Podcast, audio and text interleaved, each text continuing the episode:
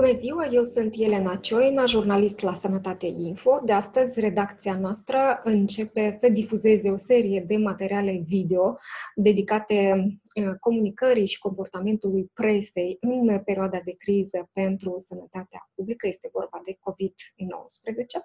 Începem uh, primul episod uh, și anume ne vom referi sau vom vorbi despre folosirea surselor anonime în această perioadă de criză. De ce ne-am gândit să începem cu acest subiect? Pentru că uh, foarte multe redacții în această perioadă folosesc în materialele lor jurnalistice anume surse anonime. Deci, cum este corect să procedăm atunci când sursele noastre nu vor să-și dea numele? Renunțăm la ele sau le folosim în materialele noastre uh, și în buletinele de știri. Am întrebat și am discutat acest subiect cu Viorica Zaharia, jurnalistă și președinte al Consiliului de Presă din Republica Moldova. Atunci când avem de-a face cu o sursă care solicită anonimatul, trebuie să fim uh, circumspecți, întrucât uh, avem de analizat două riscuri. Unul este legat de credibilitatea redacției sau, în cazul freelancerilor, de credibilitatea unui jurnalist concret. Și al doilea risc este legat de asumarea veridicității celor afirmate de sursă. Voi explica pe rând aceste două noțiuni. Deci, luăm primul aspect, credibilitatea redacției. O sursă când trimite un mesaj și vrea să rămână anonimă, are de regulă motive pentru asta. Ne întrebăm în primul rând care pot fi aceste motive. Unul ar fi că există risc pentru viața sau pentru sănătatea sa. Un alt risc ar putea să fie faptul că există um, riscuri pentru activitatea sa profesională uh, sau un risc de intimidare pentru sine și apropiații săi. Dar ar mai putea fi și o altă situație. De exemplu, când persoana pur și simplu vrea să strecoare în presă o informație tendențioasă, poate chiar falsă sau semi-adevărată, despre o instituție, un fenomen sau o anumită persoană. Deci, când procesează o astfel de informație, jurnalistul ar trebui, în primul rând, să analizeze informația. Este ea de interes public? Are ea valoare informativă pentru cititorii, telespectatorii săi? Și dacă răspunsul este da, mergem mai departe și verificăm dacă ea este verosimilă. Adică dacă există indicii că, de exemplu, în instituția respectivă au loc asemenea fapte. Dacă și aici răspunsul este da, dacă ea pare să fie adevărată, atunci analizăm, revenim la motivele persoanei de a nu-și divulga numele. Dacă ajungem la concluzia că există acele riscuri despre care am vorbit 30 de secunde mai devreme, următorul pas este să căutăm alte surse care ar putea confirma oficial că ceea ce ne-a spus sursa oficial am în vedere nu neapărat o, o instituție oficială, dar care ar, ne-ar permite să le cităm numele, deci din surse citabile.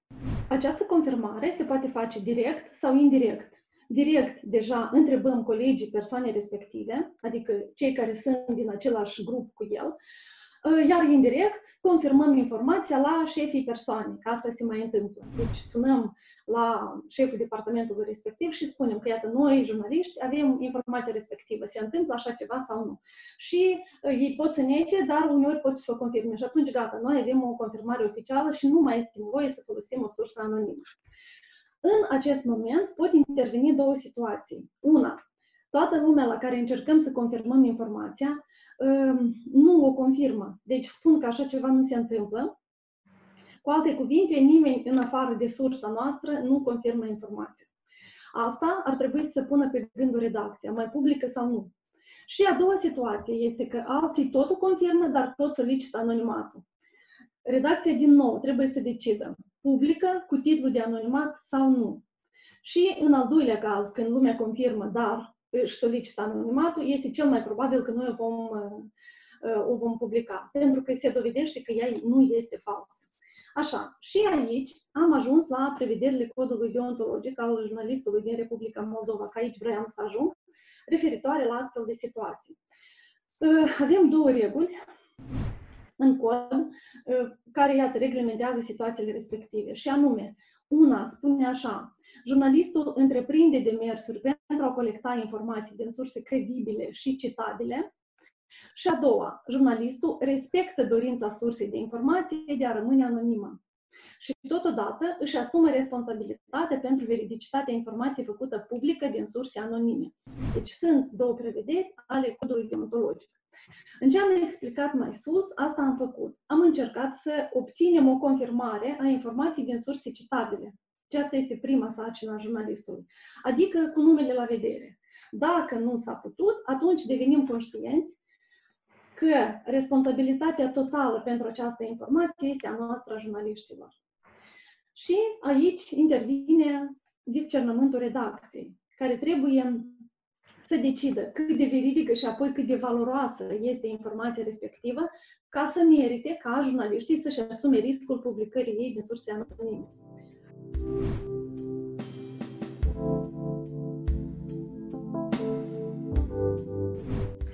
Vreau să modelez o situație. Deci, când citește ceva și află că sursa este anonimă, la ce se gândește un consumator de presă? Unul dintre gânduri poate fi, dar nu cumva este minciună? Cum să mă conving eu că așa ceva într-adevăr a fost? Și ce motive a avut sursa respectivă, ca și noi jurnaliștii ne întrebăm, să-și ascundă numele. Și din nou, în joc intervine credibilitatea redacției care transmite informația. Dacă, de exemplu, o informație din surse anonime va fi publicată, de, de exemplu, de Washington Post, publicul nu își va mai pune problema dacă informația este veridică sau nu, întrucât reputația acestui ziar e atât de solidă, încât publicul știe că jurnaliștii și editorii de aici nu își vor permite să publice ceva arbitrar, neverificat sau tendențios. Deci acolo se știe că apar doar informații verificate. Dacă însă informația va apărea pe un portal cunoscut deja pentru răspândirii de știri false și informații tendențioase, la limita adevărului, publicul mai degrabă că nu va crede. De asta am vorbit la început despre credibilitatea redacției. Deci, rezumând, aș vrea să accentuez că în privința surselor anonime există, în general, o reticență între jurnaliștii profesioniști. Ei vor căuta de fiecare dată să confirme informația din surse citabile, așa cum prevede codul deontologic, și vor publica o informație spunând că sursa este anonimă, abia atunci când vor epuiza toate căile de a confirma din surse citabile, dar vor ști precis că ea este adevărată.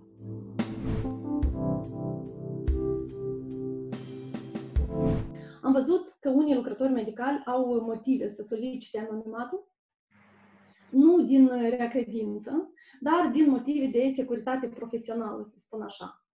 Atrag atenția că, întrucât circulă și multe uh, mituri sau falsuri acum, pe mai ales pe rețele de socializare, jurnaliștii ar trebui să fie maxim prudenți cu astfel de informații. Dar, dacă la o minimă verificare avem motive să credem că informația nu e falsă, atunci o putem publica menționând explicit că informația a fost confirmată direct sau indirect de alți angajați medicali sau menționând din nou Deocamdată, redacția nu a putut confirma această informație din alte surse.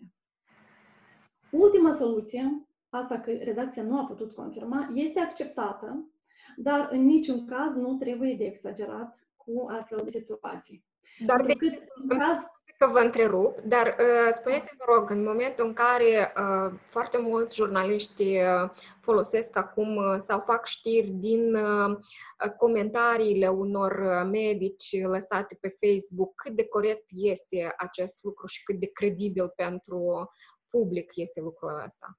Mhm.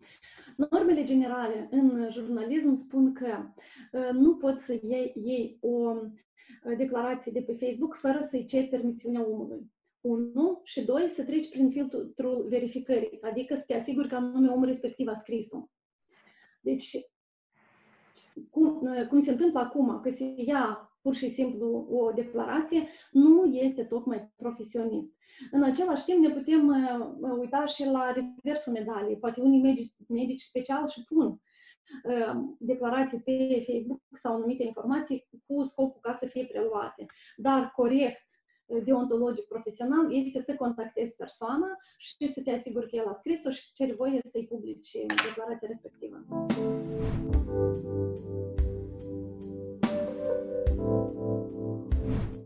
Nu ar trebui să exagerăm cu publicarea unor astfel de informații, adică eh, redacția să publice și să spună că deocamdată nimeni nu a confirmat, întrucât în caz că va exista măcar o dată o situație când faptele nu se vor confirma, redacția își va pierde puternic din încrederea publicului. Iar asta, sigur că este vital pentru jurnalism. Și ca să rezum, ă, voi spune așa, că sursele anonime nu sunt interzise în jurnalism, ă, dar trebuie folosite cu maximă precauție. Atât legislația cât și codul deontologic al jurnalistului permit folosirea lor și chiar protejează sursele anonime, dar este decizia editorială a redacției în fiecare caz concret să folosească fără să încerce să o confirme din alte părți sau deja să o confirme indirect. Uh, riscurile pentru folosirea surselor anonime uh, ulterioare, care ar putea să fie? În cazul în care uh, nu se adeveresc informațiile pe care uh, le spune sursa anonimă.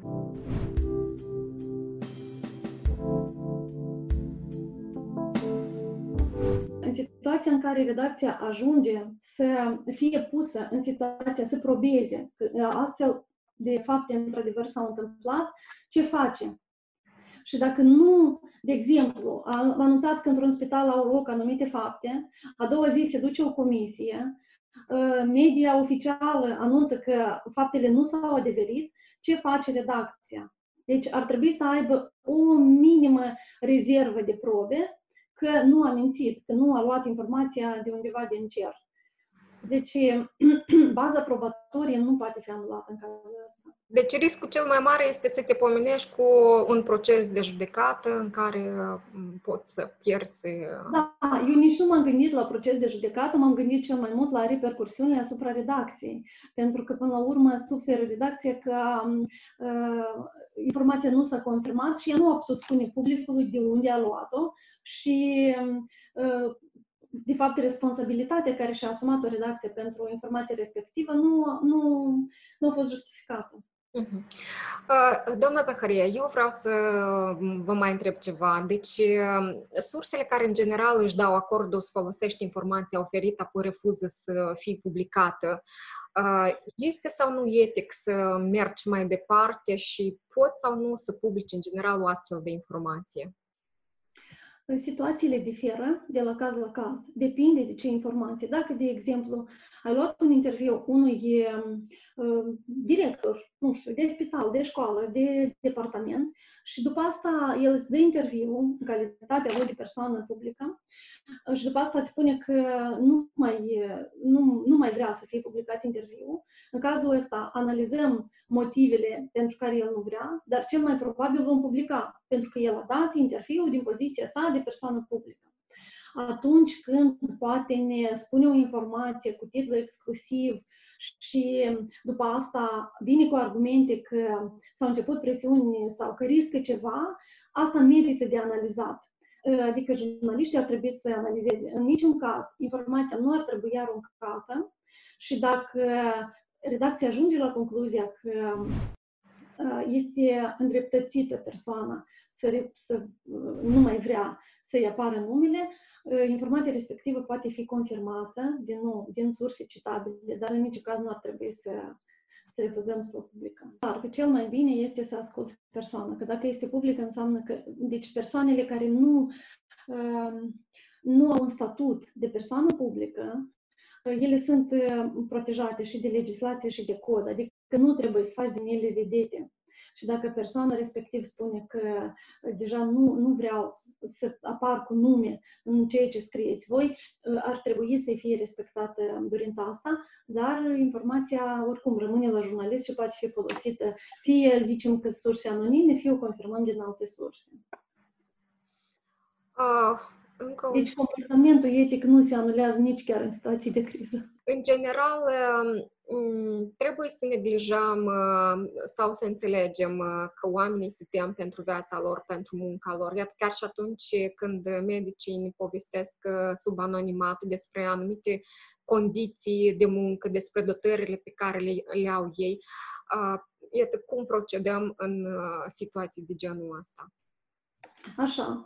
De exemplu, în subiectele despre dotări, uh, medicii doar pot face niște fotografii. Sau niște filmulețe video pe care jurnaliștii le pot publica fără să spună de unde le au, dar să spună că, iată, asta se întâmplă în spitalul acela, sursele noastre ne-au informat. Lucrul ăsta este uh, acceptabil, dar este și important ca jurnaliștii să, fie, să aibă încredere în medicul respectiv sau în asistentul respectiv, să știe că uh, imaginea dată este anume de acolo și nu cumva s-a trișat. Deci în cazul ăsta se acceptă, pentru că asta este o probă. Este o mărturie, fotografia, imaginea video, este o probă că asta se întâmplă acolo. Și, din nou, încercăm să uh, confirmăm și din alte surse, indirecte. Uh-huh. Folosirea generală a surselor uh, anonime creează sau nu precedent pentru alții um, să vorbească iarăși sub anonimat. Deci noi ne confruntăm cu situații când uh, dacă cineva vorbește sub anonimat, uh, imediat se mai găsesc câțiva sau mm, alții care vrea să vorbească, dar tot sub anonimat. Sursele jurnaliștilor nu trebuie încurajate în niciun caz să vorbească sub anonimat. Ce am în vedere? Deci, jurnaliștii, sigur că au anumite, în diferite instituții, au surse care pot, poate să-ți strecoară o informație, da? Să-ți spună, uite că acolo a avut loc o achiziție dubioasă, voi verificați. Astea nici nu poți să le numezi surse anonime. Pur și simplu cineva te-a anunțat că ți-a dat o pistă, că acolo este ceva. Dar când este vorba de anumite, nu știu, declarații sau chestii mai mari, pe care mai despre fapte concrete pe care ți le spune cineva, este clar că jurnalistul nu poate să-și asume ce a spus o sursă cu titlul de anonim. Deci, cel mai bine, jurnaliștii ar trebui să le explice surselor că noi nu putem să ne asumăm responsabilitatea pentru tot, că nici noi nu suntem credibili. Când tu spui că se întâmplă ceva într-un spital, de ce te-ar crede omul de acasă? Tu nu ești în toată ziua ca jurnalist acolo ca să vezi, ca să, să poți asuma faptele, uh, responsabilitatea pentru faptele despre care vorbești. De asta este nevoie ca cineva să vorbească cu față deschisă. Uh, am zis, sursele anonime nu le anulează nimeni, ele nu sunt interzise, dar o prima opțiune este pentru sursele citabile. Și ar trebui să uh, încercăm să le explicăm oamenilor că fără oamenilor, angajaților, că fără voi noi nu o să putem prea mult să ținem, să informăm fără niște trimiteri la surse, fără argumente și fără fapte concrete. Eu vă mulțumesc foarte mult pentru acest uh, interviu, pentru această discuție. Eu sper că toți jurnaliștii uh, vor ține cont de recomandările pe care le-ați oferit și vor folosi cu foarte mare prudență sursele anonime și chiar vor încerca să le convingă să iasă din anonimat, pentru că astfel uh, suntem și mai credibili și astfel putem probabil să obținem și să rezolvăm mult mai multe probleme decât dacă păstrăm anonimatul. Mersi. Și eu sper și eu vă mulțumesc.